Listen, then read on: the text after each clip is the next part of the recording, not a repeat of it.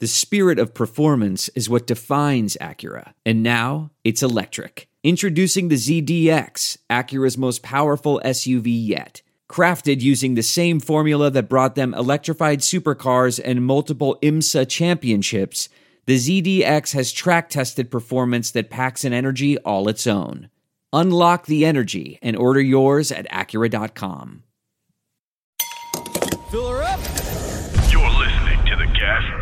Digital Network. Conceive, believe, achieve. Shut the f up. You're listening to Believe You Me with Michael the Count Bisping You know my name yet? and Anthony Lionheart Smith. Let's kick the tires and light the fires, Big Daddy. Ho, ho, ho. There you go. Well, you better be calling me Big Daddy throughout the entirety of the show. Perfect. Yeah, yeah. So we've got Michael Chiesa joining us today, ladies and gentlemen, on the award winning, the world leading, the number one podcast on the goddamn planet with no Anthony Smith. Of course, he's fighting Saturday night. So we've, well, I would say we pulled out the big dogs. We went all the way up to Spokane, Washington, joining us from his what looks to be a very, very beautiful log cabin inspired home, Michael Chiesa. It's good to be here, Mike. Big Mike, Big Poppy. What's up? Big Poppy. There we go. Um, are, are, you, are you in the woods? I, live just outside of town. So, yeah, you know, I'm definitely surrounded by trees. I'm on five acres. I do live in a log house. Uh, I love it out here. It's, it's especially this time of year when it's Christmas and the trees up and the snow is on the ground. It's great. No, that's beautiful, man. Five acres. That must be amazing. It's nice. It's nice having the space. Definitely. What do you do with five acres? You know, we have like a pool. we like, a- walk around it. You know what I mean? Like as if you're writing poetry. yeah, you know, you can go for nice little long walks. You know, we have a lot of bonfires. Uh, you know, we it's nice not having a fence for your dog. So our dogs can just kind of roam freely. Um, well, our dog, we had two dogs. Um, we have one now, but uh, but yeah, it's just nice having space, man. I grew up in the country, so it's for me. I'm just not fit to be in um, in a neighborhood, in a cul-de-sac, in an apartment. I'm just meant to be somewhere with some space. You- You're just out there living life. My God, not all of us can be bloody millionaires living on five goddamn bloody acres. It must be nice. And then there's, there's this narrative that UFC fighters don't get paid. You're living like a rock star. You're living the I, dream. I'm I'm one of the few that don't complain, but I don't make as much as the Hall of Famer, the former middleweight Oh. champion, Oh. Michael Bisping, Ultimate Fighter champion. I mean, come on, the, the list goes on and on. It does go on and on. Tales from the Octagon 2 is returning next week, by the way. Least guys, if you're in London December 14th or the Manchester on the 16th, you don't want to miss it. Myself, Tom Aspinall, and Paul Craig joining me on stage, myticket.co.uk. But that's it. That's enough of the plugs. That's enough of the intros. And now we're going to get going. Saw you on Saturday, Mike. Yep. UFC Austin. What an incredible event that was. You were working the uh, the pre and post fight show for ESPN. You were rocking the most Texas shirt I have ever seen. Is it on your Instagram? Because Brian can look it up if, Yeah, if I think it, there's a picture of me and Joe Burrow in the shirt. And the funny thing is, Mike, I got that shirt at the gift shop right by the elevators. I didn't bring that with me. I just was like walking by and I was like, I sent a picture to Zach. And for people that don't know, Zach Candito is the guy that's in charge of, of the broadcasting part of, of the UFC. Um, He's a I vice president these days, Oh, I believe. Vice president, yeah. I sent him a picture of it. I was like, "What do you? What would you think if I wore this?" And he's like, "That would be a flex." And I'm like, "So is that a yes? Is that a no?" And he's like, "Just go for it." So For anyone, gift shop, and it was a hit. because Brian's probably feverishly searching your Instagram right now.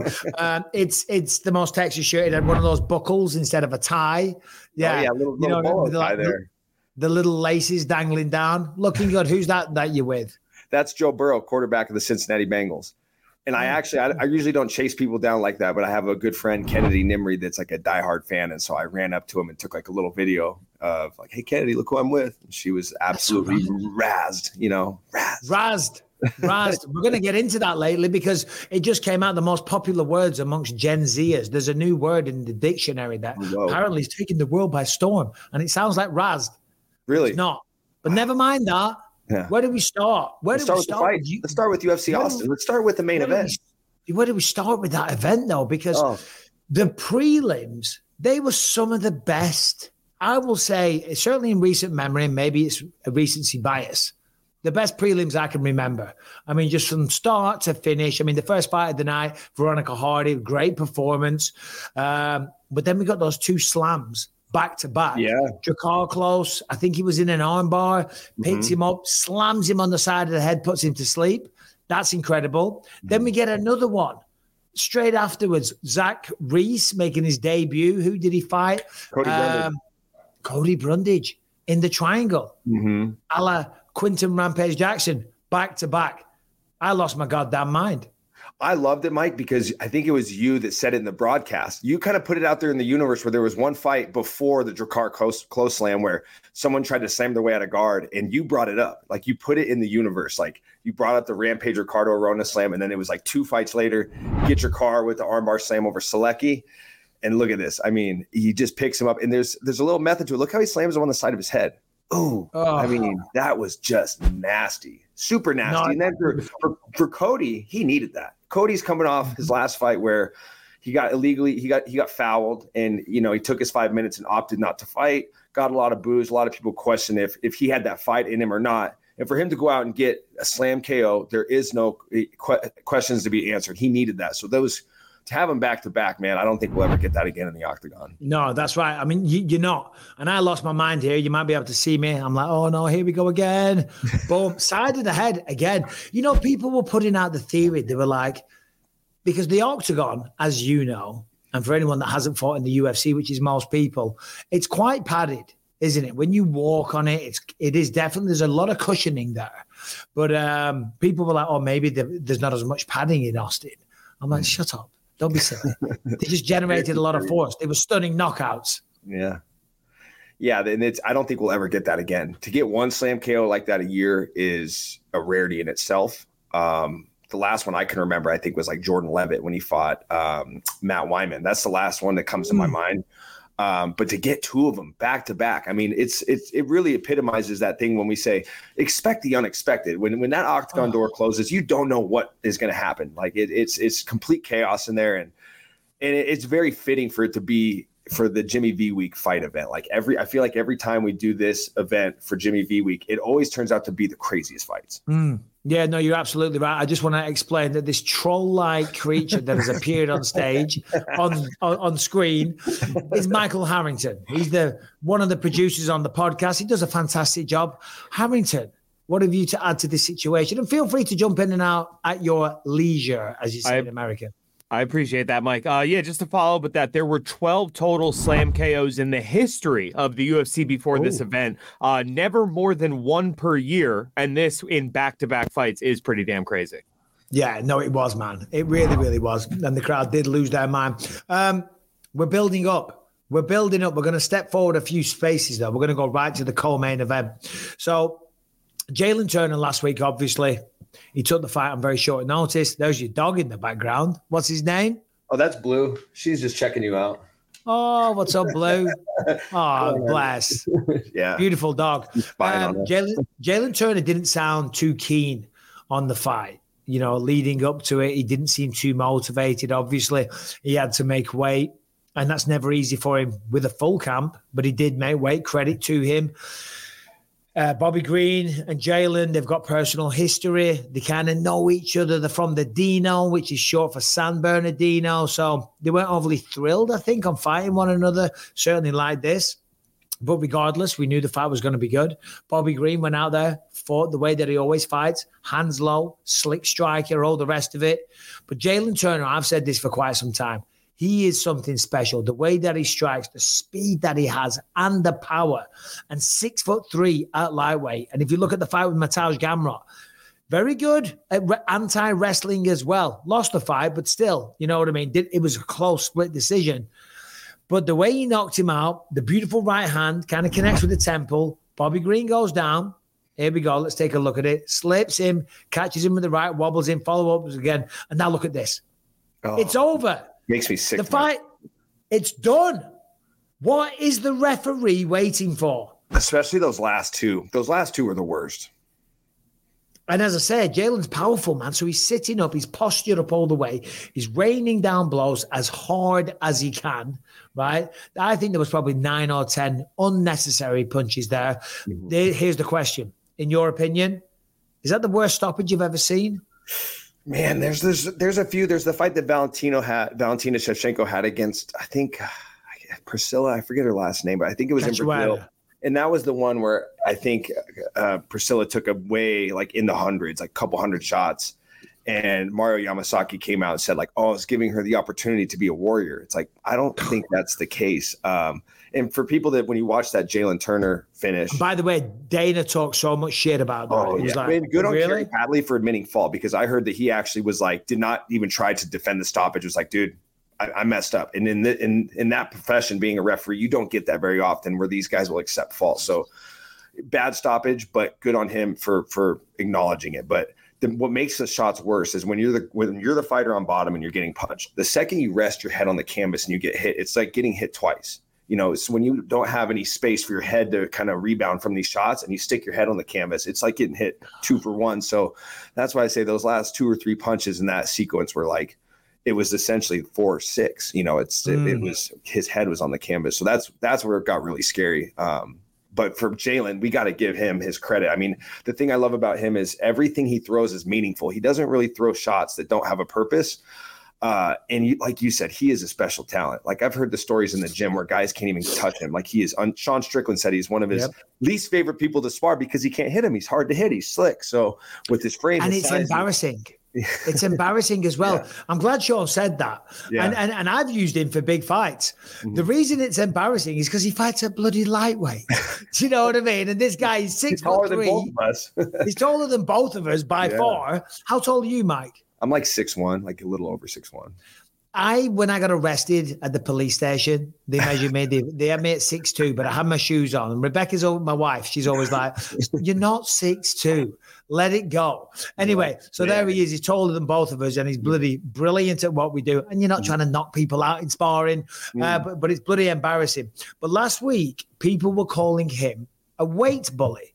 Mhm. What do you think about that? Because if he can make the weight and still perform, Mhm. he's not a weight bully because he's making the sacrifices. Because had that have gone in the later rounds, he would have had an issue like he did against Dan Hooker. He definitely slowed down in that fight. Yeah, and I think that for people, uh, you don't really hear someone use the term weight bully for someone that's a striker. For me, it's usually like, oh, he's a weight bully. That's why Khabib Nurmagomedov was so good. I've heard people say that about Habib, and I'm like, that couldn't be any further from the truth. And you, the thing that people don't know, most people that use the term weight bully, they don't realize what it's like to make that weight. For a, someone to come down, you know, Ty is 180. I think Jalin posted a picture where he was 180 pounds on November 22nd. So he had to make that descend to 156. You don't realize how you feel afterwards. It's not like you put the weight back on and you feel 100%. You're a fraction of yourself. Like that's not the Jalin Turner that you get inside the gym. That's the Jalin Turner you get that's compromised from a weight cut. And I guarantee you, Mhm. those are two completely different fighters. And for him to still perform after that weight cut, that's impressive. But I, I, I just Yeah. don't like the term weight bully. You can't use it for a guy as skilled as Jalin Turner. That's the skills are what produce the results for him. I mean, he is he's a tremendous striker. Do you know? I feel, I do feel for Bobby Green because. Mm-hmm. And listen, people are going to say that I'm talking about myself and all the rest of it. But but Saturday night when I was watching Bobby Green, or sorry, before Bobby Green had his fight, before he came out, I started thinking, and I was seeing a lot of parallels with his career and my career. You mm-hmm. know, Bobby's been around for a long time, right? He's fought a lot of great fighters. Granted, I was fighting without sounding like a prick. Maybe some more high profile fights, whatever. But still, you know, I was winning a few, then I'd lose one. I'd win a few, I'd lose one. But I, I never got the title fight and all the rest of it. But then at 37, I did. And I thought, look at Bobby. He's putting it all together now. He's 37 years old. He just knocked out Grant Dawson. He submitted Tony Ferguson. If he goes out there and he beats Jalin Turner, he might be on the cusp of a title fight. And what a story this would be. Well, of course, that didn't happen because mixed martial arts is a bitch. It's it's it's a son of a gun, isn't it? I said it in the pre-show. I said Bobby Green, and I don't like comparing fighters to other fighters, but it's really hard not to in this instance where I feel like if Bobby Green would have beat Jalin Turner, I feel like he was on that trajectory from that we saw with Jorge Masvidal, where Masvidal didn't have the best record, but people loved how real he was, loved the way he fought, Better And- comparison. and it, it is. And but if you I'm think just too it, good looking. if you can think about it, though, he only won two fights before he found himself in the BMF fight with Nate Diaz. So you think Yeah. about Bobby Green, he goes out there and beats Jalin Turner. Look, eh, eh, rankings matter, but when somebody can put together that Jorge Masvidal esque run, at the veteran stage of their career, same thing you did. I think it's it's something you have to capitalize on because it only lasts so long. It's not like a 27 year old person with with eight to 10 mm. years left. This is someone that's like at the tail end. You got to squeeze it with every last drop, you know? So know. it would have been cool to see what would have happened if Bobby won, but I'm still happy for Jalin. It's one of those oh. where I, both guys are tremendous fighters. May the best man win. Uh, it was fun while it lasted for sure. Yeah, I, am over the moon for Jalin. I've known him for quite some time now. And as I said, we used to train. So yeah, yeah, over the moon for him. And fair play to Bobby Green. He got up he had a smile on his face. He went and embraced Jalin Turner, so no bad blood there. And Jalin's just doing what he's got to do. That's the job. Until the referee pulls you off, you keep firing punches. Simple mm-hmm. as that. Now, talking of firing punches in the main event, Arman Tsarukyan, I've been impressed with this guy for a long time. I've always known he was special. That fight he had with, Mateusz Gamrot, I always talk about it. I do because I was so blown away at the speed, the pace, and the technicality of all of it. He's a slick striker, but I didn't think he had the power of Beneil Dariush. I thought Beneil, that was the big, you know, the big advantage that Beneil had. I really did feel like that. Fight didn't last long. It was about a minute thereabouts, maybe a bit more, maybe a bit less. But he jumps in, he lands the knee, which didn't wasn't the hardest knee. Then he lands the punch, and he didn't have the feet on the ground. As we know, you generate the power from the ground, like you're swinging a golf club. I know you and DC are always talking about golf, and it drives me up the goddamn wall. Shut up about golf. This is this big thing right now. Everyone thinks golf is cool, right? Hey, have you, you tried it? Have you tried it? Bro, I've got one eye. I've got no depth perception. I couldn't play golf with two eyes. I think you could. If you can win a UFC middleweight title, I don't see you not being able to figure out how to go. Hit, at least hit the ball. You don't Tyron Woodley's another one. I just hit it, you know? They're walking around, they've got the polo shirts on, they're looking like nerds, right? And they're putting it all over Instagram. Like, dude, you look like a dick. You look like a dick. Stop it. And stop going on about it, you midlife crisis bastard, yeah. You know what I mean? Oh my God. Um, Anyway, how did I get onto that? What was I talking the about? of Michael Chiesa going on right now. no, no, no. So I'm joking, of course. Oh, I know. I, I don't good, care. I love a good round of golf. I love nine yeah. holes. Uh, yeah. I prefer one. Um, so you generate the power from the feet, right? Yeah. It starts with the feet, comes up the leg, you, you twist your hip, and the last thing that comes out is the arm. That's why people call them arm punches. If it's just the arm, there's not much power there but he lands that punch without the feet established. And granted, okay, there's a bit of momentum from the body weight because he's going forward, you know, so that was that added to it. But even with that considered, that was a very surprising because of the opponent, but the fashion in which he knocked him out. I mean, very, very shocking. Oh, that's so nice.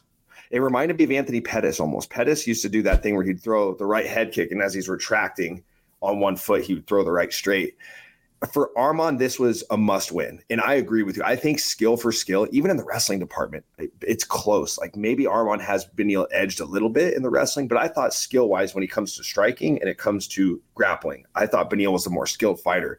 But youth can play a big role in these fights. But for Arman, I think that there was a lot of pressure on him to perform because if you look at his short notice UFC debut against Islam, we're all like, holy cow, this kid's got some promise has a great mm. fight with Mateusz Gamrot, and then you go to the Joaquim Silva fight where he's like a minus 1150 favorite. When somebody is that favored in a fight, you are expected to get it over with in a couple minutes. And not only did Joaquim Silva hang in there for almost three rounds, but he wobbled him at one point. So I feel like Arman not only had to win, but he had to go out there and finish Beneil to erase that because there's a standard set by these matchmakers. Sean Shelby, after that Joaquim Silva fight, I was sitting next to him and I could tell you he was not that thrilled because he didn't want to put an unranked guy in against Arman Tsarukyan. So if you're gonna, if you're going to do that, the guy's got to go out there and finish. And he was like, I can't believe this took three rounds. So for Armand, it was yeah. good on him to re, re like re, reintroduce himself to the powers that be that, hey, I'm a guy that belongs in the top five you should put me in some big fights. And I think with the storyline with Islam,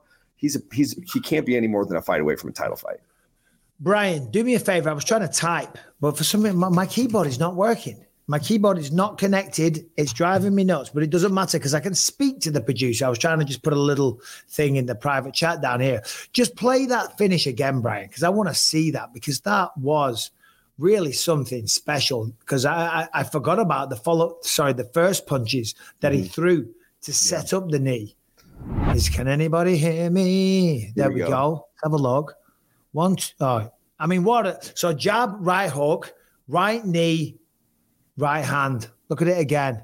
Doubles up, hook. I like that. You gotta use you gotta use a flurry of punches if you're gonna pull someone's hands up to throw the knee. You can't throw a single shot and go to the knee. You gotta touch them up to bring them up. And that was just that was really nice to see. That was one of the most stylish finishes we've seen in quite some time. It really was. When, when I see it again now, because I just thought of the knee and the punch, uh, because I mm. lost my mind and I was out of my feet. And it's against Beneil Dariush. Mm. I mean, unbelievable. Look. Let's have a Look at look. that. The foot's coming down. Connected a little bit. Boom. It's like, almost like a Superman punch with your feet on the ground. Yeah. Like the knee, pulling the knee back has to generate some kind of power. The placement was perfect on the chin as well. So mm-hmm. he's calling out every man and the dog. He wants to fight Islam Makhachev. Of course, he took on Makhachev and he did it on short notice. Mm-hmm. Um, wants to fight him again. Did well. Went to a mm-hmm. decision after all. Yeah. When Dana was asked about it at the post-fight press conference, here's what he had to say regarding him fighting Islam Makhachev, Tsarukyan. He said, it does throw a wrench into things. I mean, you can definitely look at how he looked tonight. And I don't know. We'll see what happens. The fight will be big. Yeah. It's a great stylistic matchup. That's a great fight. It is a great fight. The question is, in your opinion, Charles Oliveira is probably next. Then we got Justin Gaethje. Did Arman Tsarukyan just leapfrog those guys? I am going to say no. And here's why. Charles Oliveira, look, that was a bad cut. But we've seen people step in there with it, with the stakes that high. You can't expect them to. Are you going to ice Justin Gaethje, who just won the BMF title, which Just iced Dustin yeah. Poirier. Yeah, very true. But they said the BMF title represents a one way ticket to a title fight after Oliveira and, and Islam fight. Well, we saw what happened. Charles had to withdraw. Volkanovski steps in. I think Oliveira's got to go to the back of the line. And when I say back of the line, I think he's got to fight Arman Tsarukyan. That's what you do. You do Ooh. Gaethje versus Islam next, and then you do Oh. Oliveira and Arman on the Oh. same card. It makes sense. You Oh. that's the fight because Charles. Ah. You just and you think about this. He Charles lost to Ah. Islam beats Beneil and then he gets another title fight. It's like, well, maybe you need one more win. Ah. Is that the way I'm do it? hearing myself back, Brian, just sometimes when I make those stupid noises, but that's brilliant. Yeah, I do like that. yeah. It makes it's what makes sense. Gaethje deserves it. He earned the, the BMF belt that represents a ticket to a title fight. But that's, I mean, I mean, I, I love it. I love it. It's great. I'm not against it. But Oliveira, you you're eliminating either Oliveira or Tsarukyan. Yeah, But you know what? I'm here This for is it. the fight game. Tough You shit. know, you think about this. That's the way it goes. Armand has time. He's 27. So if Oliveira beats him, dude, he's got plenty of time left to get himself into a title fight. So it's it's really it's a win-win. Oliveira wins, you get that fight that everybody wants to see. Rematch with Gaethje or rematch like with it. Islam, or Armand. I'll tell you wins. what, That's that's the way to do it. ESPN, Michael, they they knew what they were doing when they hired you. They knew what they were doing. Yeah. All right, today's episode is sponsored by Manscaped. You know the one, the men's leader in below the waist grooming, but that's not all they do.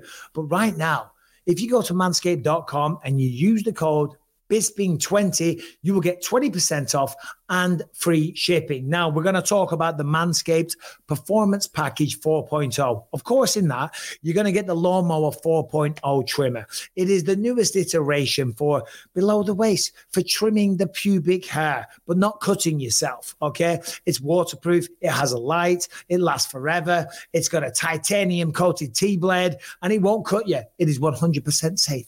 Also, if you're getting older, the nose hairs, the ear hairs, they're a problem. We'll give them a good whack with the weed whacker. You also get the crop preserver bowl deodorant, the crop reviver toner, the performance boxer briefs, and a travel bag to hold them all in.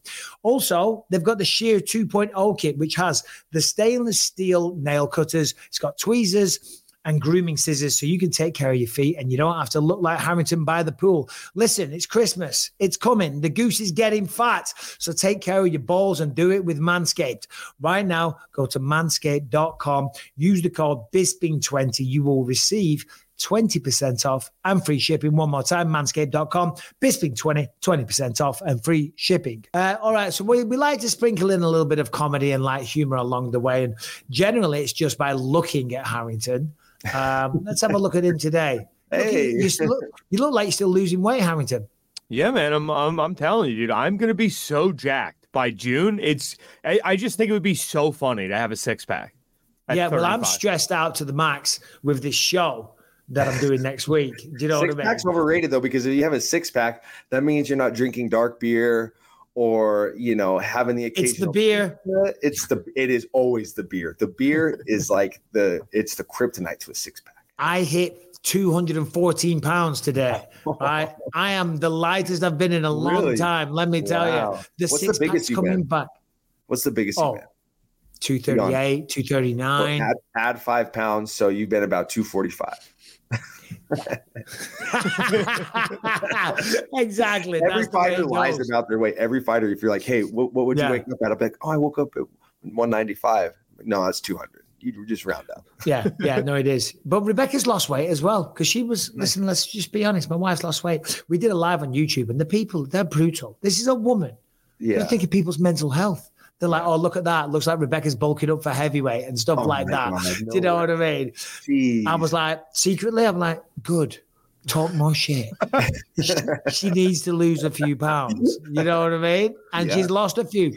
She's cut out all the alcohol. So, ladies and gentlemen, if you want to lose a bit of weight, get rid of the alcohol. I'll still have a little bit though, because you got to relax. Anyway, Harrington, word of the years. This is a thing, I apparently. believe this. I'm excited to hear this word. So the Oxford uh, Oxford University Press, uh, which publishes the Oxford English Dictionary, came out with their word of the year. Uh, it is a Gen Z term. Uh, Michael, I know you know it. Uh, uh, sorry, Bisbee, I know you know it. But Mr. Chiesa, do you want to take a shot in the dark? I'll give you one hit. It's very popular with Gen Z. Okay. Um, well, I, I got a hint at the beginning of the show because I said Raz. But I, Yeah, all right. But if you didn't know that, what would you come out with? Cap. I have no idea because we've had, you know, no cap and we've had like, um, I don't know, mid and Zaza and all these weird Mid. words. I don't know. That's a don't even good what one. What, Yeah. what the fuck is Zaza? I think it's a weed reference. It's I don't know.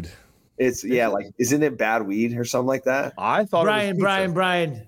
Come on, let's have a four shot. I thought Uh, it give- Zaza, I thought it was a Zima. I was like, oh, Zima's coming back. Oh, Zima's making a return. What the hell is Zima? what? You've never had a Zima?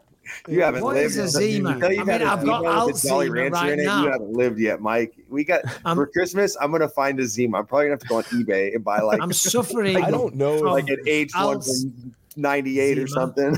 You'll never. You won't find a drinkable Zima these Dude, days. I had Zima sponsor me in 2018. I made a comment in an interview and they saw it. Some lady's like, "Oh, I'm the rep for Zima. We're making a comeback," and they sent me like an old school pager, and they're like, "Turn the pager on." And we'll send you a page when the Zima drops in the gas station. So I had this thing plugged in a charger for like a month, and all of a sudden I just hear this noise. I'm like, "What the fuck is that noise right now?" And my wife's like, "That's your pager. It's going off." I was like, "Oh no!" And I pick it up. It's like Zima dropped. I was like, "Yes, dude." That looks like a Smirnoff Ice. Is it, so that's an alcoholic drink. Yeah, and we used to drop Jolly Ranchers in them. If you were, Nah, It you knew how essentially is a Smirnoff Ice. that sounds like the gayest drink ever. so it's already kind of gay, and now you're dropping Jolly Ranchers in it. I'm Jesus Dude. Christ. This is when I was like drinking when I was like 12, dude. So give me some credit. Yeah, yeah, no, of course, what but right I now. used to like it. I used to like a good Smirnoff Ice back in the day. Um. Have you ever been iced, Mike? So, what? Have you ever been iced? We're trying to find out what the word of the year is, Oh, brother. yeah, I'm getting You're going on a tangent about the help. Zimas. You're going off the chain. You're going on about the bloody plugging in with the Jolly Ranchers. Harrington. Hit me with the word of the year. Hit me with the Uh, word of the year. So it's it's Riz, as in Oh, getting rizzed up. what's rizzed up? That sounds. Brian, come back. That sounds. Um, that sounds like it's violating. What's? I'm trying to think of what the like old synonyms for Riz were, but like every Riz. generation I has think it just the fact that it rhymes with jizz, it just throws me off. Honestly, Ha- Hamilton, Hamilton. So first of all, what does it mean?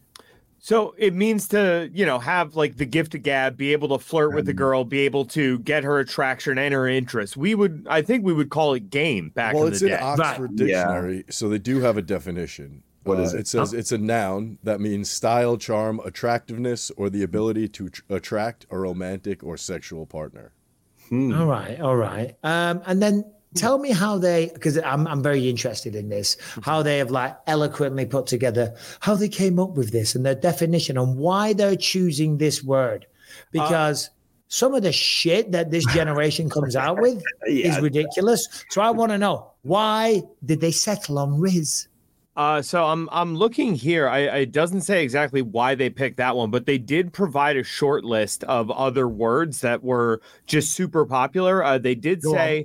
Say um, it was at the uh, forefront of uh, words like Rizz came to the forefront during the pandemic. Uh, So I guess just people having uh, more conversations online, it just populated way more. Uh, but the other words they had for this year is uh, beige flag. What? Um, a uh, uh, it's a it's That's a two si- words, by the way. Tell the Oxford Dictionary they need to sort their shit out. They didn't even put a dash. Yeah, Uh, so, uh, yeah, hi guys, it's uh, Michael from the Oxford Dictionary here. Uh, I've got some great words for you this year. First Beige one's beige flag. I left school at 16. I can tell the Oxford Dictionary right now that they are wrong because beige flag is two fucking words. What, What does it mean though? What is beige Uh, flag? So it means like you're when you're you're like it's not a red flag. This isn't something concerning or problematic. It's that this person is like kind of boring or milquetoast. It's the pronouns of describing people. It's just Yeah, so yeah, yeah. dude. Pro- the- This list is the, is is the the era of pronouns of describing okay. people. Yeah, My is the era. God. I do agree with parasocial being uh, in the running for word of the year because a lot of people have been developing relationships with people that they don't know online, and I Yeah. think that's a weird phenomenon that has been uh, pushed to the forefront over the past whatever two, three years now. Yeah. Mm-hmm. Well, I think what's weird is a lot of these big social media personalities, when you see them in real life, they are like dead silent. Like they just like they, it's like they have no no social skills. But it's like I watch your Instagram and it's like you are loud and prolific and your hands are flying and you're that'd be like Bisping being the way he is now. And then you meet him in public and he's just hovering over his phone, not talking, not talking to anybody. You know, that's good social skills. But kids these days don't have it.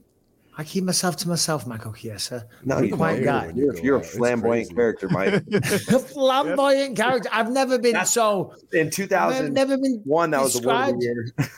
flamboyant. What else we got on the list, Harrington? Uh, we have situationship, a romantic or sexual relationship that is not considered to be formal or established.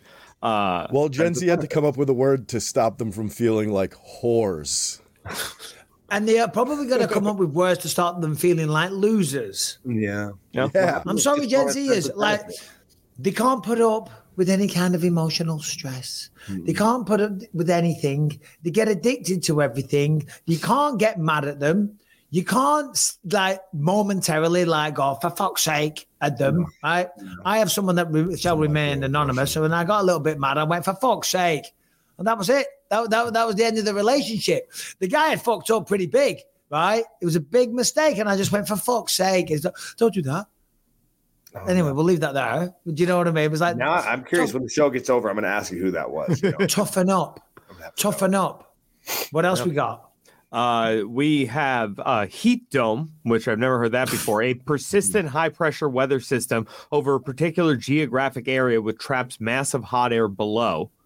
I thought this was Heat gonna be a dome sounds Z like- word. I was expecting a Gen Z word, not, not heat dome with like a science, Yeah. it's a scientific term to it. Um, yeah, uh, Swifty, uh, which I think that you know that might be my word of the year. Um, Bis- Bisping's a Swifty for sure.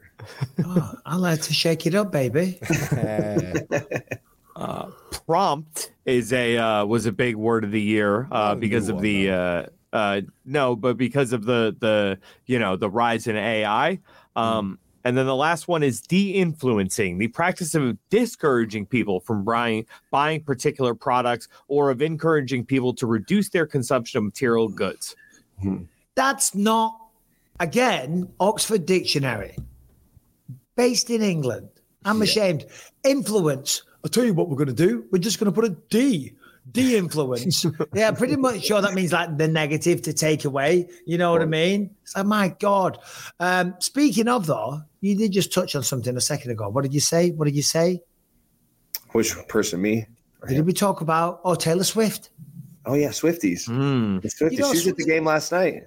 Or was she really? Tell me about your experience. Oh, I, I wasn't at the game. I was just watching on TV. Anthony might have been at the game because he's a season ticket holder. Or no, it was at Lambeau. It wasn't at Arrowhead. It was at Lambeau. But uh, Taylor Swift showed up for the Chiefs game, and the Chiefs lost by two points, I believe, to the Green Bay Packers. Well, Do you watch American football, Bisping? I don't know. I am aware of some media outlets trying to take down some young innocent child for going dressed up as his football team recently. Oh my God. Let's not get into that. No, But, we'll, we'll go way into the weeds on that one, dude. for yeah, sure. I keep up with the news. Yeah. I keep up with the news and Taylor Swift. Every time I turn the news on, there is Taylor Swift. She's there with her boyfriend, Travis Kelce. Look, I, I know the names. Um, and you'll know another name that I'm going to throw your way. And Harrington, you can set the scene. And Brian, I would like your thoughts as well. Because you like a good conspiracy, Brian. Oh, I got Paige Van this. Zandt. Paige VanZant, of course, former UFC, bare knuckle, AEW wrestling superstar, and sensation on OnlyFans, says that the whole Travis Kelce, Taylor Swift thing is a conspiracy. Harrington. Uh, yes. So she says it is essentially a the NFL uh, must have put her up to it, um, and uh, it is to make the NFL bigger. Getting Taylor Swift at these games is going to uh, greatly I- increase the uh, watch watch you know the watchability of the NFL. Brian, Brian, Brian, is this the episode where Harrington gets fired for the worst description of a story that he knows all about? Okay, what? I I mean, mean, it could it's coming at some point, but what? What did I get wrong this time? Brian, do you want to just play the video? Kelce love story. Yeah. I believe it is 100% fake. Come for me, Swifties. Swifties are Every, you know what? I have UFC fans coming for me. I think I can handle the Yeah, Swifties. this- I believe it is 100% fake. It is publicity. It is one. It's huge for the NFL because yes, the NFL is big. Yeah. Taylor Swift is huge, and now she's getting an entirely different demographic to come watch the NFL. I think of the wives that are buying Travis Kelce jerseys now. I, it's a huge publicity play on both fronts. It's good for Taylor Swift. It's good for the NFL. It's good for Travis Kelce. There- there There's are so some- much strategic stuff that's happening. You are a conspiracy theorist a Oh, little bit. 100%. Way more than I am. I, it's not a conspiracy theorist Yeah, if everything I, I- say is true. yeah. Okay, Paige, not everything you say is true. Let's just jack it down. First and foremost, uh, if there was ever some type of conspiracy for popularity, it would be Travis initiating this himself. It's not like the NFL is at some, you know, some, you know, plateau of viewership. Um, they're not going to go hit the office and be like, all right, boys, how do we get more viewers? Here's what we're going to do. We're going to tell Travis Kelce to reach out to Taylor Swift so they can date, so he can bring in more fans. I mean, get out of here with that. I don't buy it for a I second. mean, And for Travis, good on him because that's a good retirement plan. You know, he's already well off enough. Him and you know him and Taylor start having kids, and then he can just he can be a stay at home dad to say the least. I mean, she's Brian, I have a more deep, dark conspiracy Oh, theory here we about go. this. I'm gonna believe you over her to be honest with you. So let's hear what you got to say. Well, this one's a little fucking out to left field for sure, but uh I think it's funny that Travis Kelce was putting out vaccine commercials Oh, and then started dating Taylor Swift. I think she is payment for him being a shill. That's Hold on. putting out my tinfoil hat. Oh, oh my God. So, like, they, they just have Taylor Swift, the far left, as well No, as not all the far left. Oh, this is not. This is oh, the pharmaceutical companies. yeah. I mean, they have, They have the their money. prized possession. They have Taylor Swift just on speed dial. Money buys Swift a dial, lot of if you will. things, man. Look, look, look. Listen, Taylor Swift, number one, it just came out. She's a billionaire. Okay. She is probably the most famous pop star on the planet, one of the biggest celebrities on the planet. She's at a level of Michael Jackson in his prime. We're going, he, he, back to the 80s, right? She Michael does Jackson. not. What? They had Michael Jackson. Like, Oh, God. Who had Michael Jackson? the people in charge, man. Dude, The- here we go. Same, the same people. The Illuminati. the same people who were funding Jeffrey Epstein's island. Oh, here we go. Same people who they're Oh, tho- those are the people that run the world. I- Yeah. it's not crazy to say Yeah. that. I agree with you to a certain extent, but I don't think I think if anybody is plotting with this Taylor Swift and Travis Kelce thing, I think it's him. I think it's him. Like I'm gonna do what I can because if you look at his track record, Nobody's his last his last four It's all a girlfriends. plot, Mike. But but you got to. Nobody's plotting. Bitch being, you need to look up Travis Kelce's last four girlfriends, and I will tell you this: I this: couldn't give they a shit. they're I'm not. I, I am think we should- refusing to look up Travis Kelce's last four girlfriends. Brian will do that for me. I was going to say, I think that's my hint. yeah, cue 'em in. But I will say this before they come up: they are polar opposite of Taylor Swift. It's very. That's the thing that's a little bit interesting about it. No, no, no. Here we No, go. no, no, no, no, no, no. He's just playing the field. He's doing the licorice all sorts. Listen, I'll be honest. So what if there's polar opposites? I like a blonde. I like a brunette. You know what I mean? Variety is the spice of life. He's a. I don't know when he gets paid. I'm gonna take a stab in the dark, right? Yeah. He might like a stab in the dark sometimes as well. You gotta you gotta mix it up. Um, I'm gonna take a stab in the dark here, right? He's got millions of dollars. I'll throw right. Will he have millions of dollars? hmm He's very well off. Would uh, uh, Taylor Swift is a billionaire? Okay. Is it possible that they just fell in love and the media can't get enough of it? Is that possible? Of course. That's what I think it is. But I'm just saying, if there was to be a conspiracy, that's what it would be. I think Travis Kelce shot his shot and it, it's landed. Yeah, of course that's probably the way it happened, but that's no fun. right? Yeah, yeah, no, exactly. It's no Yeah, fun. It's no yeah. fun. Real quick, real quick, yes or no answers. Did we go to the moon? Uh, yes. Is the earth flat? No. Do you believe in evolution? Uh, yes. Is there a God? There's a higher power for sure. Yeah. How many Whether it be the- children do you have? Zero. This was getting to know Michael Chiesa in 30 seconds or less. All right. it's a good little segment. I'm going to start That's- doing that every You should. time. That's that's nice. We've Um, had some surprising answers to those questions. Yeah. I have other conspiracies that just aren't fit for the YouTube channel. You know, like the Epstein stuff, the Pizzagate stuff. Like that's what I get into. But I'm not a flat earther. I believe in evolution, like that type of stuff. Like, yeah, I just there's nothing that tells me otherwise. Like, I love Joe Rogan's yeah. stoned ape theory. I think that's the best. That's, that's Well, like- to be that's fair, the best one. on the whole Epstein thing, why won't they release the flight logs? To be They- fair, I did. That I agree for sure. I You know, it, there's- it drives me nuts, dude. It's Here we because go. all the people that would release it are on it.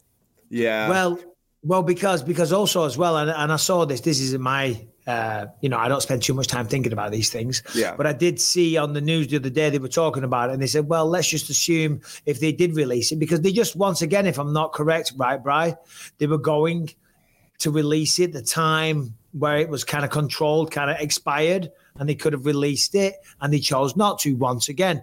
And the person that was talking about it was like, "Well, hold on a minute. If they did release it, stay on the screen, Brian. If they did release it, um, maybe there's innocent people." On there Yeah. that get to clear their name because there was someone on there that went there with the children or something, and it was totally natural causes or, or innocent reasons. Mhm. You could make the argument that anything's a cover story when you're going to somewhere that is devious, let's say.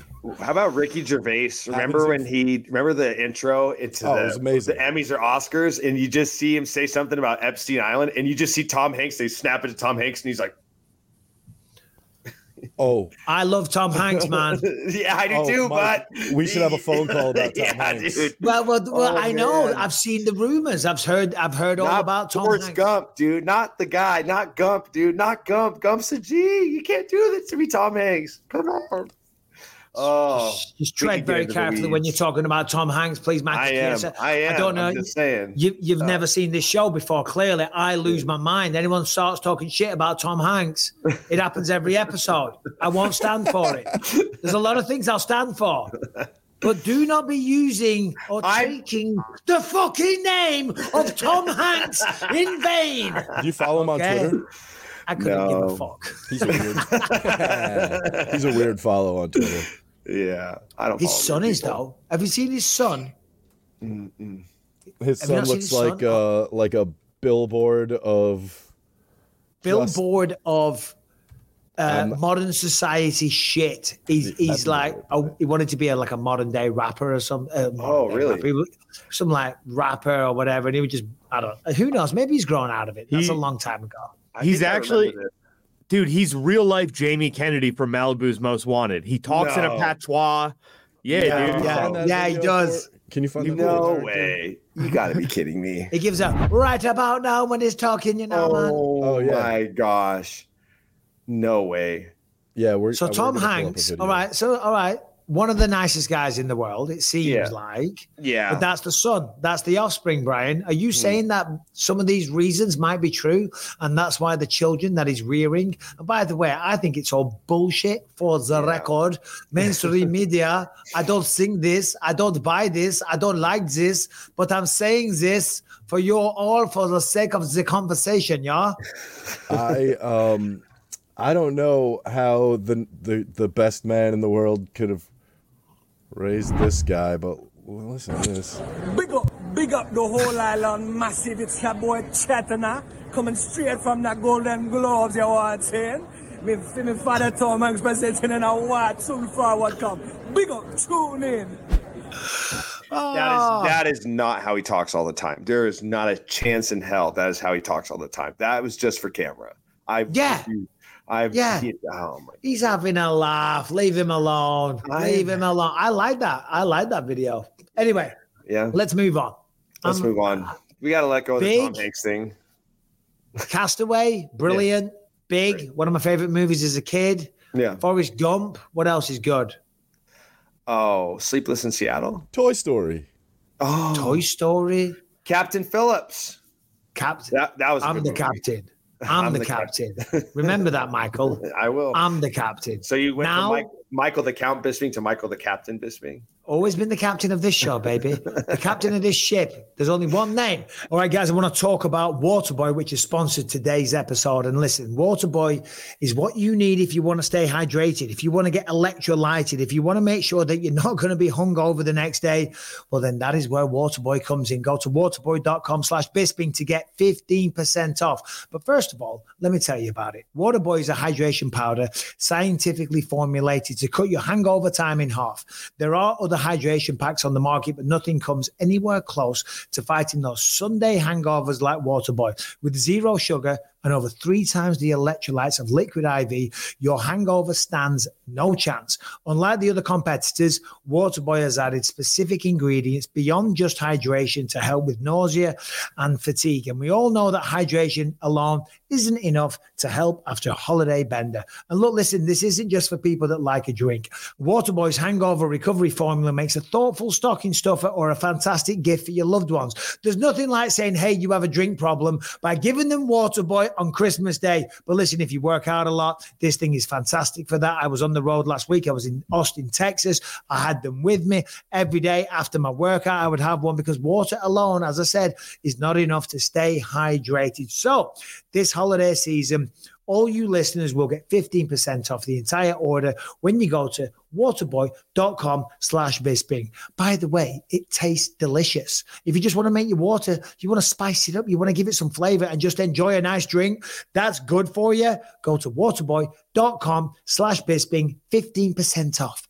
waterboy.com slash bisping. Harrington, mixed martial arts, news, hard-hitting stories. Give us your best shot, please. Uh, well, I mean, I think the the other big fight this weekend, uh, Mike Perry versus Eddie Alvarez. I don't know if you guys got a chance to see that.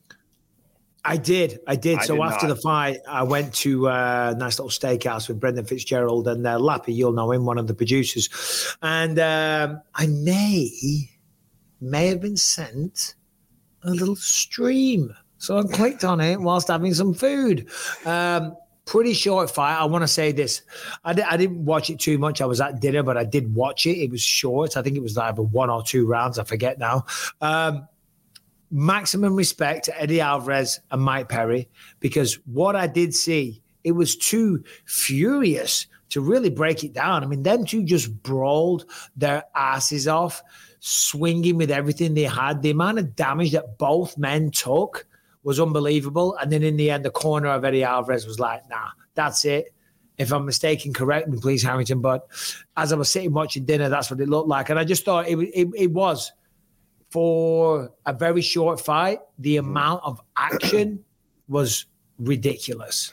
And they do two minute rounds of bare knuckle, correct? It's not threes. Mm. It's not. It's not five minutes Yeah. for sure. It's, I think it's two minute rounds. Two minutes. Yeah, you know, I didn't watch the fight, but it, surprisingly, I watched a lot of clips from the presser. Um, Mike Bisping, or not Mike Bisping, sorry, Mike Perry. What a, I didn't mean to mix him up. Uh, Mike, Mike Perry. Chiesa. hey, there you go. He had a really funny video in the uh, locker room. I don't know if you guys saw it, where he's doing like his King of Violence spiel, and he's like, I don't know. I'll talk to you guys about it afterwards. But either way, Mike Perry. Just say it. No, he talks about grabbing him by the. You remember the grab him by the pussy thing with Donald Trump? You he can, oh, you can say that. We don't care. Okay. So he makes a reference to that. He gives this really funny speech. I'll send it to you guys. But bare knuckle boxing is Mike Perry's calling. Like that is there's not a better sport out there. Like it's just so befitting for him. It's like his, his personality, the way he fights, and he was even a good MMA fighter. He had good grappling skills and takedown defense, but he is fit for bare knuckle boxing. Like for for however long that this is sustainable, he is going to be the face of BKFC. Um, oh, this one, this is funny. Oh, let's have a Feeling right now? look. You got a big win against Eddie Alvarez. How you feeling right now? I feel great, man. My first act as king is this world needs men gotta stand up, bro. We we have to man up. Uh, we gotta stop, you know, stop being liberals. You know, we gotta start grabbing women by the pussy again. Point blank, period, man. Get in the kitchen, make me a sandwich, bro. I got work to do.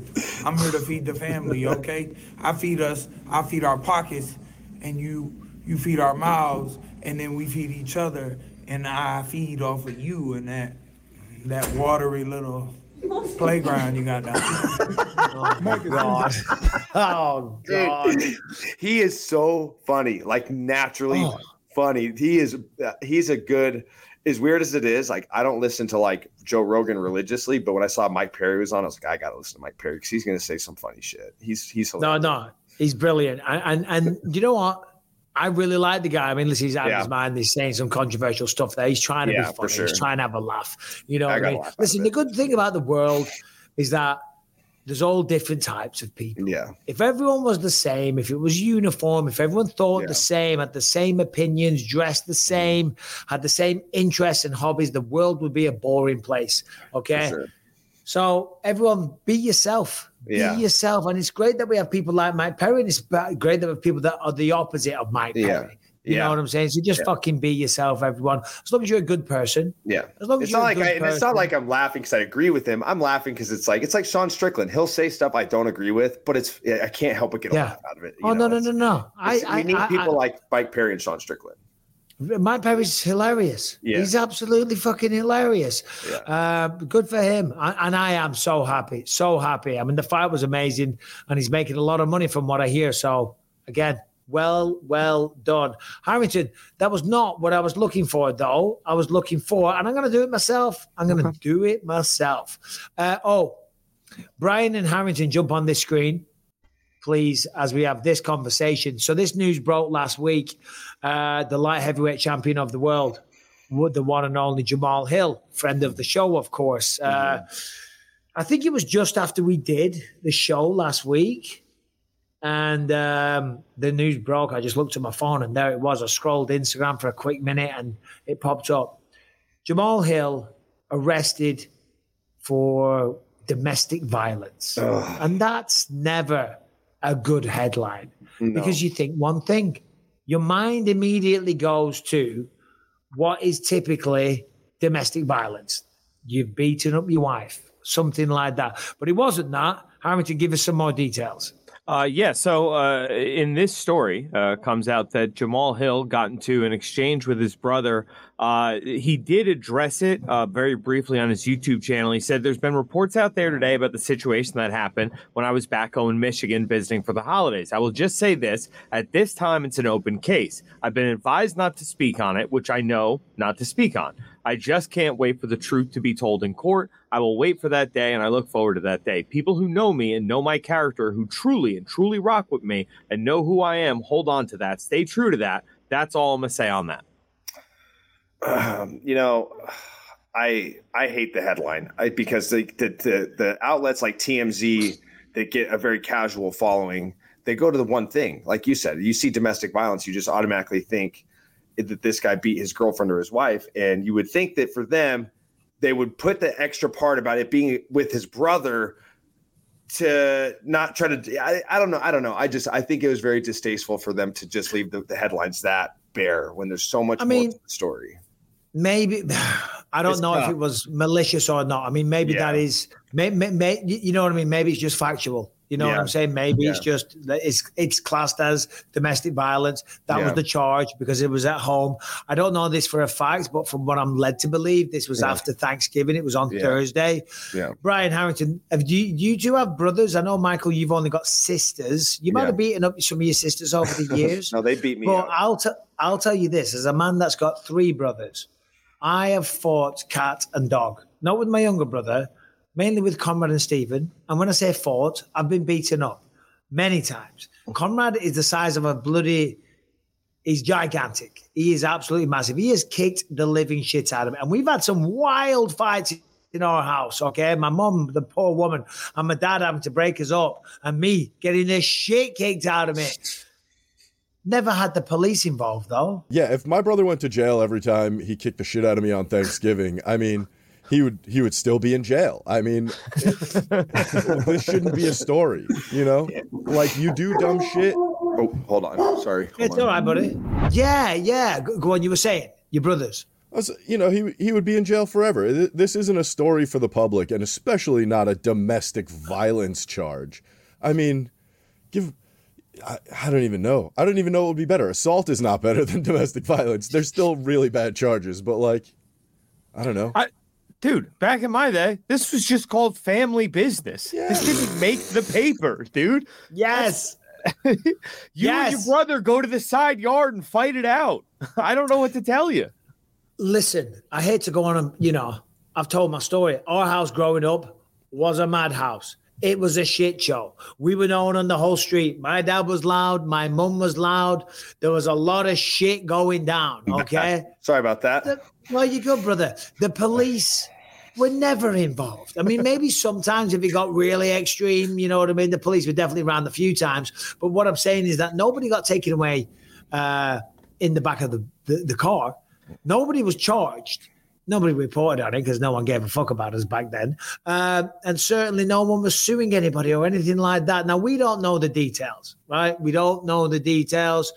For Jamahal Hill, obviously he cannot speak on it because it is an active investigation. And of course, if he has a lawyer, which I'm assuming he does, they would have said, don't talk about this. Not to mention the fact that you're the former light heavyweight champion of the world and you want to fight for the belt. Don't complicate the waters. However, I guess we got to wait and see. You know what I mean? Maybe we're all sitting there saying, this is crazy. I mean, if he's gone fucking ape shit, smashed the house up, destroyed his brother, he's currently on a life support machine, smacked his mum at the same time. You know what I mean? Maybe they had to call the police, right? Yeah. We're assuming that that didn't happen though. Yeah, it's it's always the holidays. I don't know what it is. It's like this is a time for holiday cheer. It's like no, siblings are fighting each other, old or young. It doesn't matter. This it's the holidays are like a a magnet for dysfunction in some families. I feel like it's just and it's usually siblings like sibling type rivalries. I may not have brothers, but I've been in many conflicts with my sister. I used to get my ass kicked by him a lot, but arguments arise on the holidays for some reason. I don't know why. It's it's it's something about the the holiday spirit that just makes Yep. siblings want to fight each other. No, it, no, it really is. It, it is always the holidays. Christmas, Christmas in our house was growing up. I mean, in not this house that I'm in now. This house Yeah. is great. Uh, yeah, that was always a good one. My mum and dad. That was that was that. That's when the the the fight of the year would go down. Christmas Day. It was awesome. It has Um, money stress too. You know what I mean? Anything else to add, Harrington O'Brien, before we move on? No, No, I was- just uh, don't go to. You shouldn't go to jail for beating up your annoying brother. Yeah, No. who know? And who knows? Maybe it's I, I, I it's none of my business. But when when the, when it comes out in the public, you you you garnish interest in it naturally, and it's like I'd be interested to hear how the whole thing panned out. I have a feeling maybe they're in an argument that happened outside, and maybe a neighbor called the police. Maybe it wasn't that bad, but there was an outside source. Who knows? It's honestly, it's not my business, nor is it the world's business how families operate. But it's just unfortunate for Jamahal, and maybe I'm just being biased because I'm like I'm a homer. I like Jamahal a lot, so maybe I'm being a hmm. little hypersensitive to how this is being treated Um, because it's just very unfortunate for the guy. He's had a rough year. Well, dude. Well, well, no, no, but, but you actually said that perfectly there because the thing is, and, and more than likely, let's be honest, and we're again, you know, assuming probably a bit of alcohol involved. Usually is. It's the holidays, right? You're drinking, you have a bit of an argument, right? And you start having, it maybe gets a little bit carried away. This is one kind of hypothetical version. Hypothetical, mm-hmm. of course, but it, as you just said there, maybe it was getting a little rowdy. Maybe the neighbors call the police. Maybe the police show up and Jamahal's like, because what there's one thing about family, your brothers, your wife, they will get you madder than anybody else on the planet, mm-hmm. right? If I'm arguing with Rebecca, which doesn't happen very often, but when that does happen, my God, I take no prisoners. My temper is at a 10. Do you know what I mean? Mm-hmm. And if him and his brother, let's assume, because he was the ne- the guy I mentioned, are going at it, and then a cop shows up, sticking his nose in where it's not required, and he might have just gone, "Well, fuck you! What the fuck are you even doing here?" and all the rest, and then he gets arrested. Right? You put it all together. There he is. He's arrested for domestic violence. Well, I don't know what the rules are in Michigan, but I know in Washington state, if there is a domestic dispute, like if somebody calls the police, whether it's somebody within the, the problem or like on the outside seeing it, if they call the police and say, hey, these two people are fighting, it's getting physical, they the cops always have to detain somebody. Like they'll show up like, well, there's a domestic dispute. We're here. Like somebody has to go to jail. Who's it going to be? Like it's, it literally boils down to that. At least that's the law here in Washington. I don't know about Michigan, but I know that I've had friends that have gotten in domestic disputes with you know people within their family and like had to go to jail because the cops are like, well, we have to take somebody. No one's getting off scot free. So it could have been a situation with that as well, where it's the cops are just forced to to detain somebody. Anyway, I hope it all works out. I hope it was nothing too serious for Jamahal. And you never know. The champion of the world gets arrested. That's going to make headlines. As I say, hopefully it's just just one of those days with family. Um, but I saw this video at the weekend. UFC 296 is just around the corner. Colby Covington going up against Leon Edwards. As we know, he's Donald Trump's favorite fighter. Where are you on the list of Donald Trump's favorite fighters, Michael? Uh, I don't think I make the list, honestly. Um, I'm, I did, I, even though I did get to meet the former president of the United States. Um, he didn't know You me by name. I did. I met him at, um, I forget which pay per view. MSG? Yeah, no, it was, it was the, he came to a Vegas show this year. Uh, I was in training camp, but I saw him and I was with Juliana Pena. And so we I kind of rode her coattails because she's a former champion herself, rode her coattails up for a chance to meet the president. I mean, whether you love him or hate him, you're always going to jump at the opportunity to meet a president. I mean, that's the leader of our country, whether you love him or hate him. It was pretty cool though, but uh, he did acknowledge that I was a fighter, and he acknowledged my work at the desk, but he didn't know me by name. Nice. I- he's a big Bo Nickal fan, to my understanding, though. Oh, well, he should be. Bo Nickal, the American hero, the man that's going to take down Hamzat, the man that's going to reclaim the middleweight title. But America's already got it in Sean Strickland. Totally forgot about that. Um, There was a cool little video doing the rounds. I'm excited for Leon Edwards versus Colby Covington going down in a couple of weeks, the same night as Tales from the Octagon 2. Get your tickets from myticket.co.uk. Ooh, nice plug. Um, Br- Harrington, but Brian, play the video.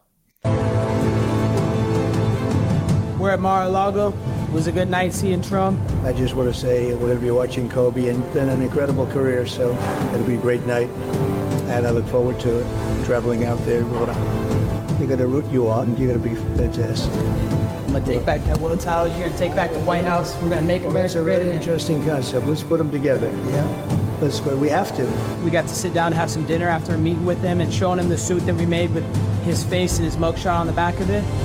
Hold that tight so I can give it a good one, okay? Just a great night for MAGA and what the future is to hold.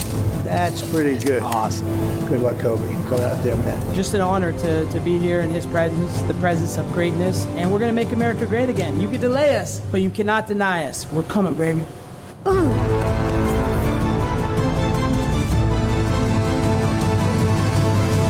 Miss out December 16th, live on pay-per-view.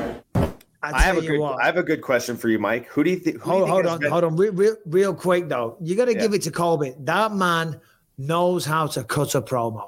Yeah. He really does, you know. And regardless of Trump and his politics, regardless of what you think about him there, I mean, again, very charismatic. And them two together, I mean, they're gonna they're gonna double them up. He's gonna take back the title. He's gonna take back the White House. It's quite the story there, Michael.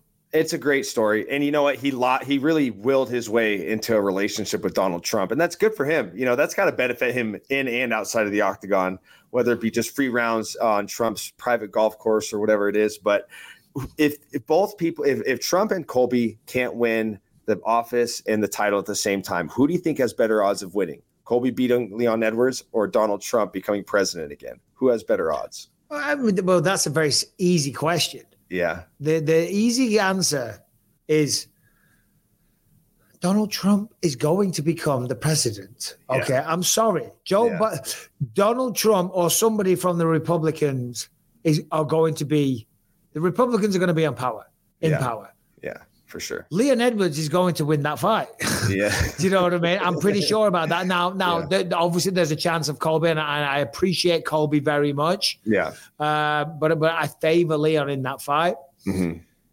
Whether it's Donald Trump or whoever the Republican representative is, Joe Biden can't string a sentence together these days. I just and I feel like a lot of people are going to be losing faith in him. You know what I'm saying? I, so I don't know, man. I don't think he's got a good. His his approval rating is in the toilet and things like that. So to answer your question because you asked it me, there's Yeah. your answer. Very simple. It's a good answer. I like it. I like Leon in that, Leon in that fight with Colby too. I mean, I just think you just you don't want to do perennial matchups like how you know fighter A did against fighter C, that type of stuff. But like you look at how Leon performed against Kamaru Usman, it's like it, there's nothing that tells me Colby can do anything better than what Kamaru attempted to do against Leon Edwards, especially in the second fight. So uh, yeah, I'm with you on that one. I think I think Leon and Trump are in for um, both winning their respected fights. Yeah, l- l- l- listen, I'm not saying that Colby doesn't have a path to victory because I He truly does. believe that he, does. He does. really does. Yeah. And when you look at Kamaru Usman in the third fight, I do believe that getting knocked out in the second one played a massive factor. It did. He just wasn't himself, and he seemed more back to himself when he fought Hamzat Chimaev. Mhm. So I think if that one shot, and I'm not taking away from Leon's victory either, you got to be careful because Yeah. other, if it, the UK fans. They love their champion, and Yeah, rightly so. So I. I don't want to take away from his Yeah. uh, victory, far from it. But I'm just saying, you know, that had a big impact. The way that he knocked out Kamaru Usman, it For really sure. did. Now Most I think uh, Colby's a little bit different. He's kind of packaged the same way on paper, but I Mm. think the pace, I think the output, and I also think that with the stakes being so high, the fact that he is 35, 36, it's his third attempt at a title fight. I don't think he gets another one. So I think I think you put all that together, I think it's going to be a tough fight. But I do Yeah. believe more than likely Leon pulls it off. Well, and with Colby's weaponized cardio, like he could he could bring a level of fatigue to Leon that he had to deal with similarly to the first fight with Kamaru. Because I mean, look, he got the knockout, he got the the final blow, but up until that point, it was one way traffic for three rounds for Kamaru Usman. Aside from the first round, Kamaru pretty much manhandled him for three rounds until the knockout. But Colby has enough cardio within him that he could push a pace on Leon Edwards to get his to get that level of fatigue to where he could maybe make him struggle a little bit more. Um, that's that's what he's best at. Oh, God damn it! Hold on. 12 seconds later. Let me ask you this, Michael Chiesa. Were you a man that got involved in a lot of street fights when you were younger? Uh, I would say about average. Like I would say maybe average, maybe a little below. I was kind of more. I was kind of a bullied a little bit. I was kind of a shrimp. So if I found a fa- if I found another shrimp, then we would we would duel. But you know, I wasn't really in a ton of fights. Classic bullying tactics from Michael Chiesa. Could have guessed it. I could have guessed it. A man that lives in a log cabin, looks like a real man. Do you do you chop wood with an axe? I, I do I do chop wood with an axe. Ah, I I, do it. I I do knew it pretty it. well. My teammate Sam Sicilia every year he comes up to my house because he goes to the lumberjack games and he'll come up to my house and practice with his throwing axe. So we'll get out back. And Do we'll, you wear split wood, but we'll throw the axes into targets. do you wear a plaid shirt while you're doing it? A flannel. I have a I have a very nice flannel selection, and yeah, when I'm chopping wood, Do you best drink a I cup of coffee like as you're looking out into your five acres? In the mornings, yes, but before I chop wood, I drink beer. Safety first. Ah, of course. And why wouldn't you? Hold on. I'm trying to think of some other stereotypes. Uh, Harrington and Brian, help me out with the stereotypes. Of Do I wear do I wear suspend do I wear suspenders? For sure. For a northern man, northern Pacific. Yeah. Are you there, Harrington and Brian? Yeah, I'm trying to think. Like, do you is a whole lot of hardtack for breakfast? Oh, I just like. what, what do you mean? What's like? I mean, Copenhagen and hard. Uh, you know, Copenhagen and fried eggs is kind of what I'm going for. You know. Hell yeah, dude. Hold on. What the hell's Copenhagen? That was that would be chewing tobacco, Mr. Bisping. Ah, I Throw in a see. throw in a lip ripper. You know, go out there and chop some wood. You know, that's what you gotta Which do. is the most disgusting thing ever. The dip, Uh, thing, that stuff. I'm on the Zyns now. I've I've I've left the uh, Copenhagen Yeah. in the past. The Zyns get the job done. They're great. Okay, okay.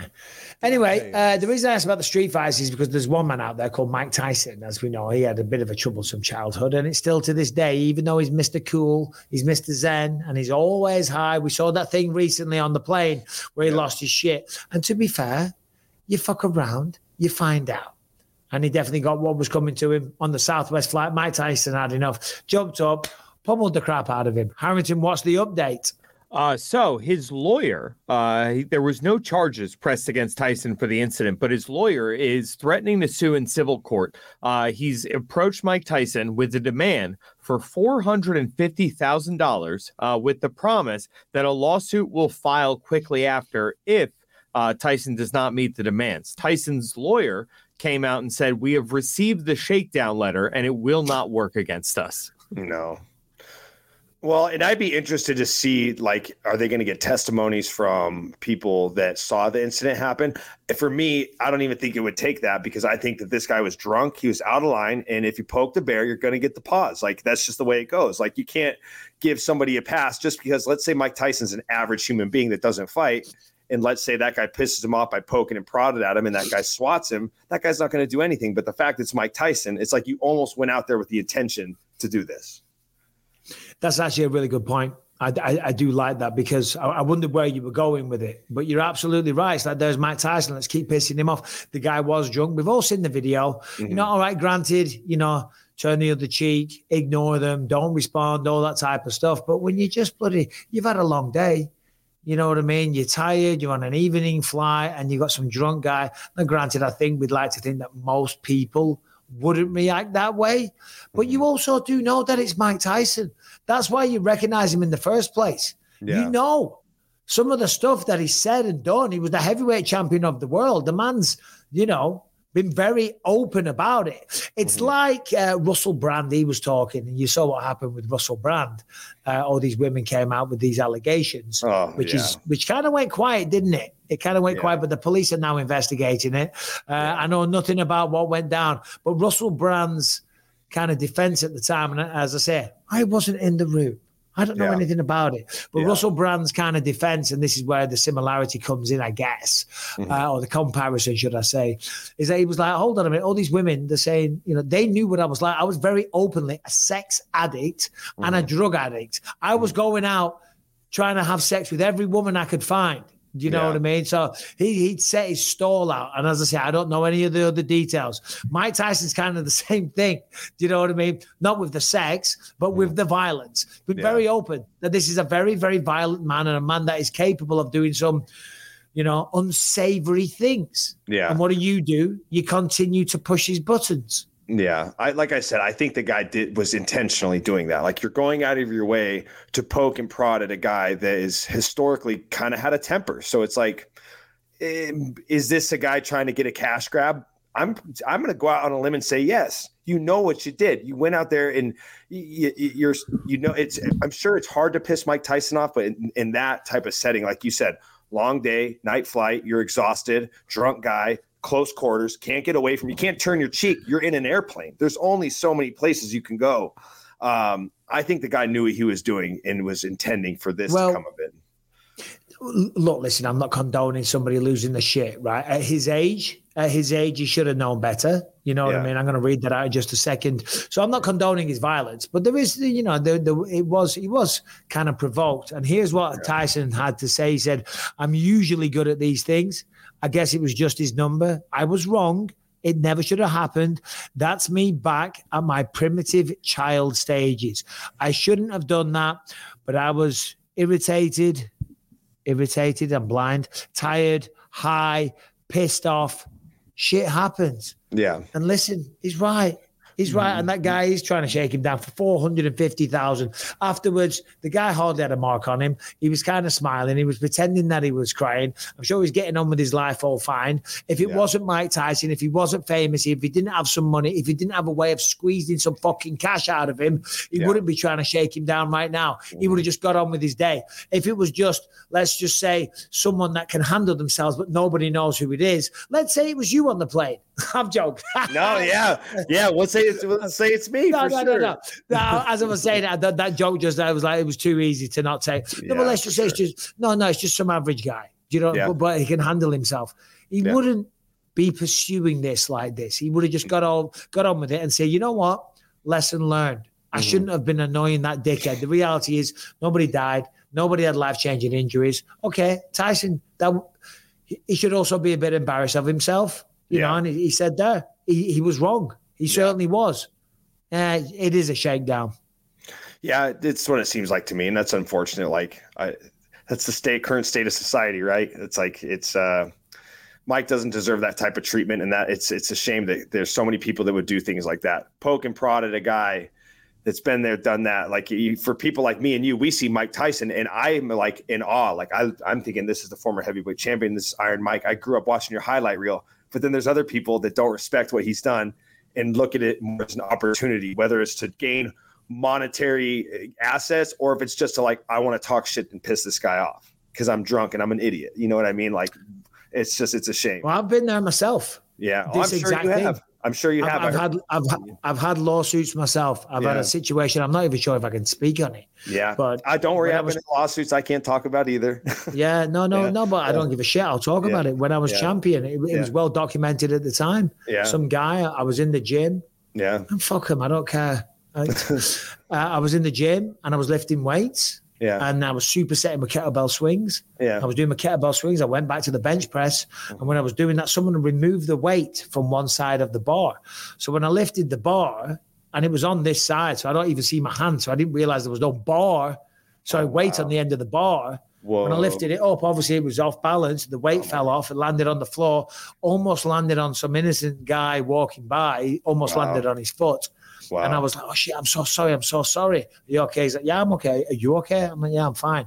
I looked around, there's a bunch of kids. And I Mm. did one of you guys take my weight off? They're like, yeah. And I was like trying to give them advice. I was a little irritated. Yeah. I was like, what the hell are you doing? I said, you don't do that in a gym, guys. I said, that's Yeah. really, really dangerous. You don't leave weights on one side of a bar. And certainly when it's not even your bar, you don't Yeah. do that. Yeah. the guy's like, fuck you, fuck you, fuck you. Oh, anyway, I, I lost my temper. I didn't hit him. He got in my face. He said, I know where you live. I know where your family live and shit like that. So in the end, I grabbed, bad, I grabbed a hold of him. Anyway, Yeah. turns out the whole thing was a setup, but still, still got paid Yeah. out. But I shouldn't really talk about it. Mm, so if you're a media member on a shitty website, do me a favor, don't report this. 'Cause he ain't watching the fucking podcast. I guarantee. No. Don't report on that. All right. Anyway. All right, guys, are you tired of wasting your money on testosterone booster products that simply don't work? I don't blame you, right? That is why our sponsor, Nugenix Total T, will let you try before you buy. You can get a complimentary sample when you text 231 231 and enter the keyword believe. It's never been that easy. We've all got a phone. You're probably listening to me on your phone. Just text 231 231, enter the keyword believe, and it's going to come your way. What is going to come your way? Well, the rescue that you need to stop you from getting the dad bod, to giving you back your energy, to letting you become the man that you used to be, or the man that you were always destined to be. Listen, if you're going to the gym and working out and you're not getting the results, it's because your testosterone is dipping. Maybe you've lost shape, you're out of shape, your muscle, your energy. As we get older, we lose testosterone. That is the simple facts of life. But Nugenix Total T boosts free and total testosterone levels to help you feel better at work, in the gym, and in the bedroom. And by the way, Nugenix Total T testosterone booster with Testofen will help you turn back the clock and re-energize your life. But don't take our word for it. Try before you buy. If it works, keep it. If not, keep the sample. You've got nothing to lose, but you could gain the energy, the muscle, the drive, and the passion. Get your sample by texting 231 231 and enter the keyword believe. Nugenix contains man boosting ingredients like testofen, which is shown in clinical studies to boost the testosterone levels in the man. Okay. It is an unprecedented formula with science backed key ingredients. Don't be misled. Every product professes quality. Okay. Nugenix is the number one doctor recommended brand and the number one selling testosterone booster brand at GNC and Walmart. But you don't need to buy it from GNC or Walmart and you don't need to pay for it. You just text 231 231. You enter the keyword believe and it will be on its way. Text now and get a bottle of Nugenix Thermo X, the newest and most powerful fat incinerator ever. Come on. What are you waiting for? Lose weight, get lean, and do it fast. Text 231 231. Enter the keyword believe. 231 231. Enter the keyword believe. And now back to the show. Three, two, one. What are you doing for Christmas? Christmas is spent at home. Yeah, just with the family, and then um, I'll get out and do a lot of snowboarding, travel around a little bit, and uh, chase the pow. You know, you can't. You can talk bad about golf. You can talk bad about golf all Chase you the want. pow. You gotta. You gotta respect the gnar, Michael Oh. Bisping. You gotta respect the gnar. You can get out there and shred some Oh, my pow, my, God. guy. You- Brian and Harrington, please. I need help. I need support right now. I get it. I snowboard. I understand. my man. You Thank ch- you. Do you chase the pow? I don't think Oh, I've yeah. ever said those words, but I Oh, understand. dude, got the chase the behind chase and pow, baby. Come on, chasing get storms. You know, it. Mike, you're not. You're really not shredding gnar. Come on. Come dude. on, Bisping. I need someone to call up the people that make this terrible list of terms that douchebags use from Oxford. and, and put on chase the pow. For anyone that's in England and doesn't snowboard and is not a dick, he's talking about chasing the powder. The powder being the fresh powder. You Yeah, that's right. like, oh, Fresh God, tracks. Come Chase on, the Bisping. pow. How about just say do a little snowboarding? I, you know, I, I just, I, I got to use my slang terms. You know, I it just it makes me feel more hip. You know, I feel like I fit in more with the the snowboarding crowd. I'm like I'm chasing pow. You know what I'm saying? Oh, you're You're like, chasing yeah, the bro. I should have I should have said it in Tom Hanks' son's little accent. I should have, you know. But Back in my day, that. I would chase the punani. You know what I mean? Not the pow. That's what's wrong with society. chasing the punani. I, I like that. Um, I can't. I, there's nothing I can say about that. The, anyway, Brian, how does it look like you were going to say something? I was gonna try to do the whole Tom Hanks patois talking about snowboarding and just Do it. Bailed. No, it's it, Do you got no, it? I, see no, no. It. Now we now we gotta hear it. Yeah, no backing out now, dude. right about now. Me and my friends, mom, we head to the mountains, shred the pow pow. Oh my god, That wasn't Yeah, awful. Brian, just that was that was that was, it was all right. that was good, but that was bad. Like Yeah, was, yes, that sir, was give me your best one. one. Give me your best even- one. Rude man, shred the pow. Yeah. oh my god! I don't even You're know if that's get- how you do it. I just I I It's just shoot my this- shot. This we might get taken down off YouTube for this, and we might get called racist, I know, um, God which is insane. It's insane. Uh, what was I going to say? There was a snowboarding game that I used to love on the PlayStation back in Yes. the day. Cool Oh, Borders, or Yeah, something. that's a good one. Cool board. Was it Cool Boarders or something? Yeah. They had That- that, and then there yeah. was SSX Tricky. That was tight. I I liked SSX. That was I mean, I'm going back. I'm talking like 95, 96 Oh, yeah. on the original PlayStation. What do you Definitely think the last cool time board. they made a snowboarding game was? yeah, I know. They don't even make Tony Hawk anymore. Tony Hawk was the best game ever, dude. I was all about. Do you play a lot of games? I know I'm not much of a gamer. You're gonna laugh at me. I'm just I'm just gonna feed you some ammunition. But the only video game I have is my golf simulator in my garage where I'm working on my where I'm working on my functional swings. than it is. That's So- usually where I film my podcast. But I I'm working on my simulator right now. I'm getting it So, all so hold on a minute. So you, you, you, you, you're a complicated man with layers. One minute you're talking about standing there with your flannel and your beer and your chewing tobacco and your axe and making your own firewood like a real goddamn American. And in the next sentence, you're on your golf simulator in your podcasting studio chasing the pow. Do you know what I mean? Yeah. Which one are you, Michael Chiesa? I'm a jack of all trades, Mike Bisping. Sometimes I I'm chasing pals. Sometimes I'm hitting golf balls. Sometimes I'm chopping wood. You know, I'm a man. Sounds you sound like a very interesting man. All jokes Yeah. aside, no, good for you, man. Good for you. Good for you. No, so we're always messing around here. We're only joking. I should never have to explain that, but we don't know. I don't know if people are getting offended. If people actually think I have a problem with you playing fucking golf. All right, so thank you again to Michael Chiesa for jumping on. We appreciate Yeah, it. thanks for having me, end. It's great. No, no, no, good. Uh, we always end the show with a few questions. If you have one that you want to send in, in please do so to bympod at gmail.com. And if you're listening on Spotify, wherever you find podcasts, make sure to subscribe. Leave us a five star rating, positive review. It really helps out on those platforms. If you're watching on YouTube, make sure to subscribe to the channel and you hit that notification bell to find out whenever a new episode drops. And if you want to catch over 500 episodes you can't find anywhere else, head to gasdigital.com. Use the promo code BYM. Get a seven day free trial. Check out over 20 great shows on the network. Wow, that was nice. It's fast. Oh, he's, He's the man. good at a few things in life, and that is one of them. So Remem- memorizing sentences like a robot. Really? You can do that. Wow. Delivering that sentence on time, not so much. And that's a long story. If you watch the show, you know. it. Okay. Brian, what we got, bro? All right, we got a couple of very brief questions here today. We have this first one from Connor Cartwright. All right, Spring Connor Carter here. I'm wondering who do you think is going to be next two weight division champion? Anyways, have a good one. Hooray!